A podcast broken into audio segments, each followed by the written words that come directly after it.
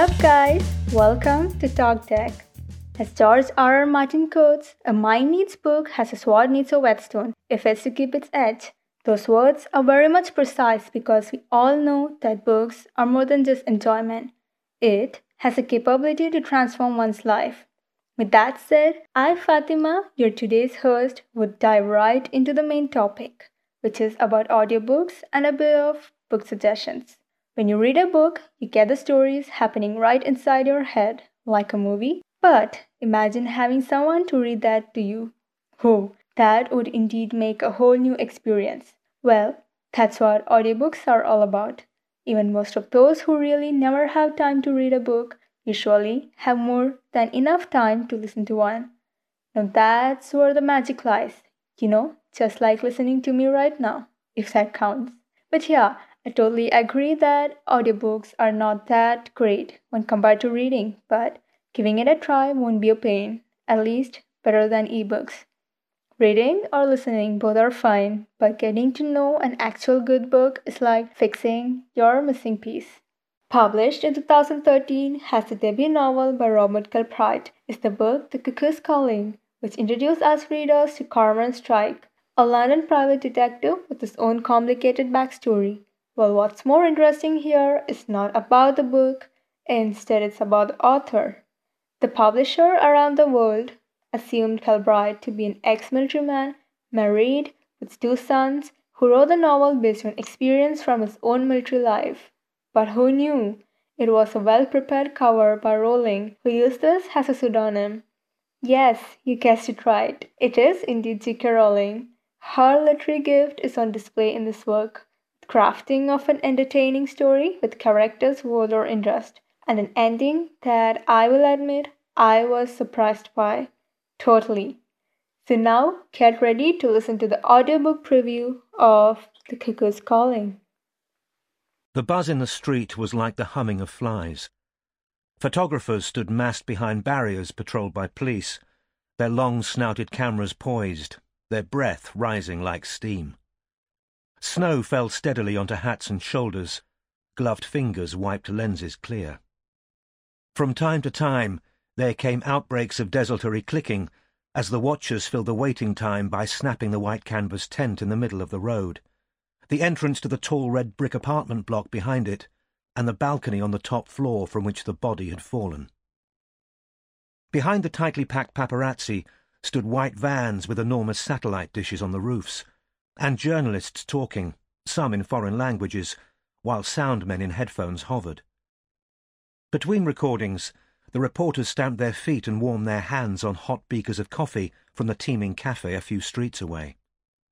To fill the time, the woolly-hatted cameramen filmed the backs of the photographers, the balcony, the tent concealing the body, then repositioned themselves for wide shots that encompassed the chaos that had exploded inside the sedate and snowy Mayfair street, with its lines of glossy black doors, framed by white stone porticos and flanked by topiary shrubs. The entrance to number eighteen was bounded with tape. Police officials, some of them white-clothed forensic experts, could be glimpsed in the hallway beyond. The television stations had already had the news for several hours. Members of the public were crowding at either end of the road, held at bay by more police. Some had come on purpose to look. Others had paused on their way to work. Many held mobile telephones aloft to take pictures before moving on. One young man, not knowing which was the crucial balcony, photographed each of them in turn, even though the middle one was packed with a row of shrubs, three neat, leafy orbs, which barely left room for a human being.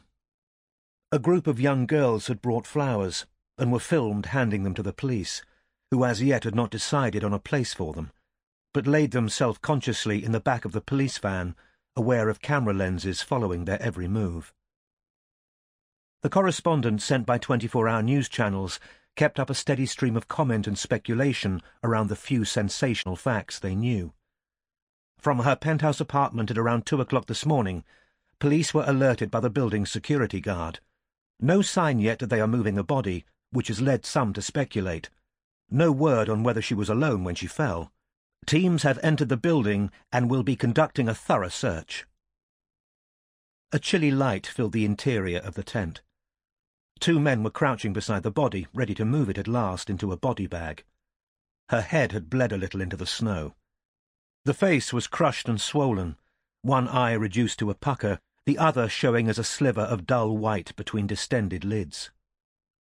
When the sequin top she wore glittered in slight changes of light, it gave a disquieting impression of movement, as though she breathed again or was tensing muscles, ready to rise. The snow fell with soft fingertip plunks on the canvas overhead. "Where's the bloody ambulance?" Detective Inspector Roy Carver's temper was mounting. A paunchy man with a face the colour of corned beef, whose shirts were usually ringed with sweat around the armpits, his short supply of patience had been exhausted hours ago. He had been here nearly as long as the corpse. His feet were so cold that he could no longer feel them, and he was light-headed with hunger. "Ambulance is two minutes away," said Detective Sergeant Eric Wardle, unintentionally answering his superior's question as he entered the tent with his mobile pressed to his ear. "Just been organising a space for it." Carver grunted. His bad temper was exacerbated by the conviction that Wardle was excited by the presence of the photographers. Boyishly good-looking, with thick, wavy brown hair now frosted with snow, Wardle had, in Carver's opinion, dawdled on their few forays outside the tent. "At least that lot'll shift once the body's gone," said Wardle, still looking out at the photographers. "They won't go while we're still treating the place like a fucking murder scene," snapped Carver. Wardle did not answer the unspoken challenge. Carver exploded anyway. "The poor cow jumped. There was no one else there. Your so-called witness was coked out of her—" "It's coming," said Wardle. And to Carver's disgust, he slipped back out of the tent to wait for the ambulance in full sight of the cameras. The story forced news of politics, wars and disasters aside, and every version of it sparkled with pictures of the dead woman's flawless face, her lithe and sculpted body. The next book that I would highly suggest is Go Set a Watchman by Harper Lee. The New York Times mentioned this as an important book, perhaps the most important novel on race to come out of the white South in decades. Set during the middle of nineteen fifties, this book brings onto life several characters from her Pulitzer Prize-winning masterpiece, To Kill a Mockingbird.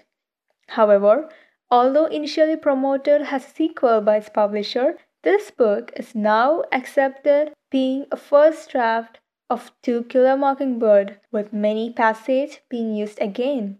An instant classic, as referred to by many, Go Set a Watchman contains the same humor and refined verse that is true to Lee's style. If you are a fan of To Kill a Mockingbird, then make sure to read them, cause this book literally serves as an essential companion, adding depth, context, and new meaning to the American classic. And here we have an excerpt from this book performed by Reese Witherspoon. Have a good time. Since Atlanta, she had looked out the dining car window with a delight almost physical. Over her breakfast coffee, she watched the last of Georgia's hills recede and the red earth appear, and with it tin-roofed houses set in the middle of swept yards, and in the yards the inevitable verbena grew, surrounded by whitewashed tires. She grinned when she saw her first T V antenna atop an unpainted Negro house. As they multiplied, her joy rose. Jean Louise Finch always made this journey by air, but she decided to go by train from New York to Maycomb Junction on her fifth annual trip home. For one thing, she had the life scared out of her the last time she was on a plane. The pilot elected to fly through a tornado. For another thing, flying home meant her father rising at three in the morning, driving a hundred miles to meet her in Mobile, and doing a full day's work afterwards. He was seventy-two now, and this was no longer fair. She was glad she had decided to go by train. Trains had changed since her childhood, and the novelty of the experience amused her. A fat genie of a porter materialized when she pressed a button on a wall. At her bidding, a stainless steel wash basin popped out of another wall, and there was a john one could prop one's feet on. She resolved not to be intimidated by several messages stenciled around her compartment. A roomette, they called it. But when she went to bed the night before, She succeeded in folding herself up into the wall because she had ignored an injunction to pull this lever down over brackets, a situation remedied by the porter, to her embarrassment, as her habit was to sleep only in pajama tops. Luckily, he happened to be patrolling the corridor when the trap snapped shut with her in it. "I'll get you out, miss," he called in answer to her poundings from within. "No, please," she said. "Just tell me how to get out."